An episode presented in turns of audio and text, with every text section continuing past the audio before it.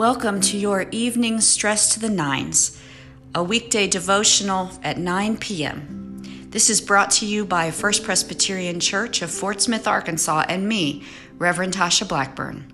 Welcome.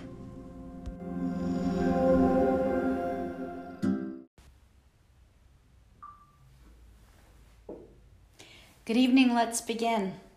O God, come to our assistance. O Lord, hasten to help us. The Lord grant us a restful night and peace at the last.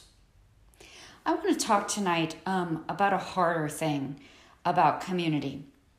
Uh, as a as some of my family might say, you don't have to swing a cat uh, without hitting somebody who won't ever enter a church door again. You know, you can't swing a cat right without hitting someone who says, "I'm never walking in a church again." And that's how it can be with community sometimes. Any of us who have been part of a church for any length of time have gotten our feelings hurt. Uh, someone said something to us that was snotty or, or mean or just dismissive, and we got our feelings hurt. And we know that it can go much further than that. There can be tremendous pain uh, that comes uh, from being in a faith community. Let's not deny that. The, the church is not perfect, and none of the people in it are perfect. So why go? Why go? Well, I want to share a quote with you today of one of my favorite authors, Flannery O'Connor, who was, um, by the way, a devoted church attender in her entire life.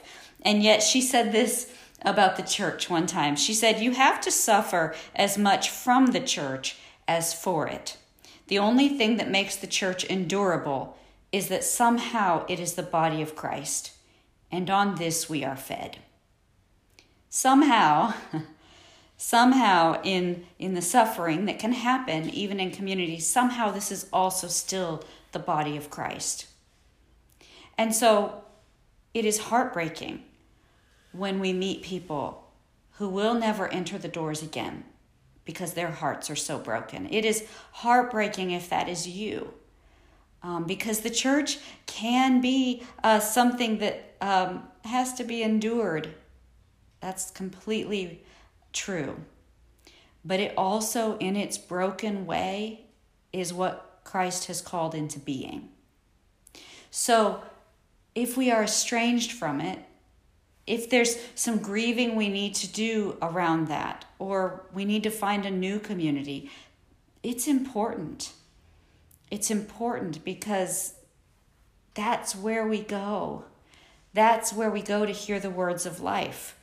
Um, as Peter said to Jesus, when Jesus said, Are you going to go away too, Peter? Everybody's leaving. Are you going to go away? And, and Peter said to Jesus, Where would I go? You're the one with the words of life. And that's at the heart of it what it is in the community of faith.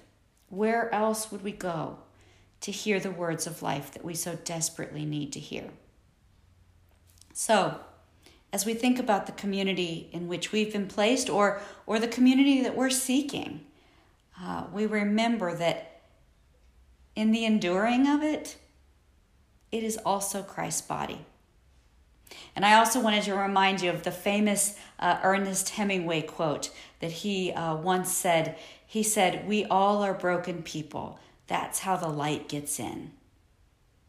We are all broken people. That's how the light gets in. And the same is true for the people of God. Maybe it can be in those broken places that Christ is going to use that and have the light come in right there for you, for the community you're seeking, for the community you're a part of. That's my prayer for you tonight. Let's pray together.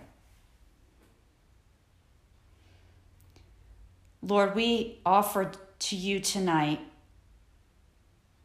some of the heartache and the pain we have felt in the community of faith everything from small slights to serious trauma. Help us to trust you, that you can lead us into a more abundant place, a more abundant community. Help us to lean on others, learning to trust again. We give you thanks that you do not leave us in our brokenness, but that you come to us. You guide us.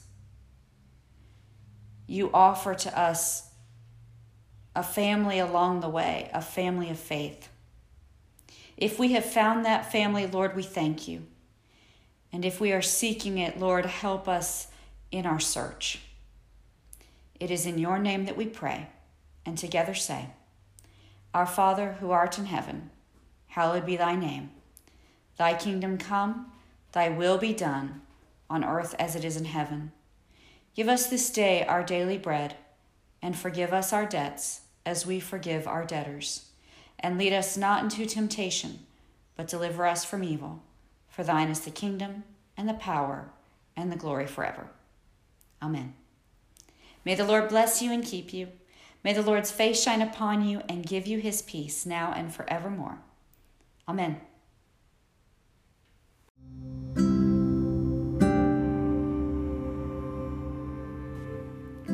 I hope you enjoyed this evening's devotional. These devotionals are also offered at 9 a.m., led by the Reverend Philip Blackburn. Until we meet again, if you are stressed, I hope you will head to the nines.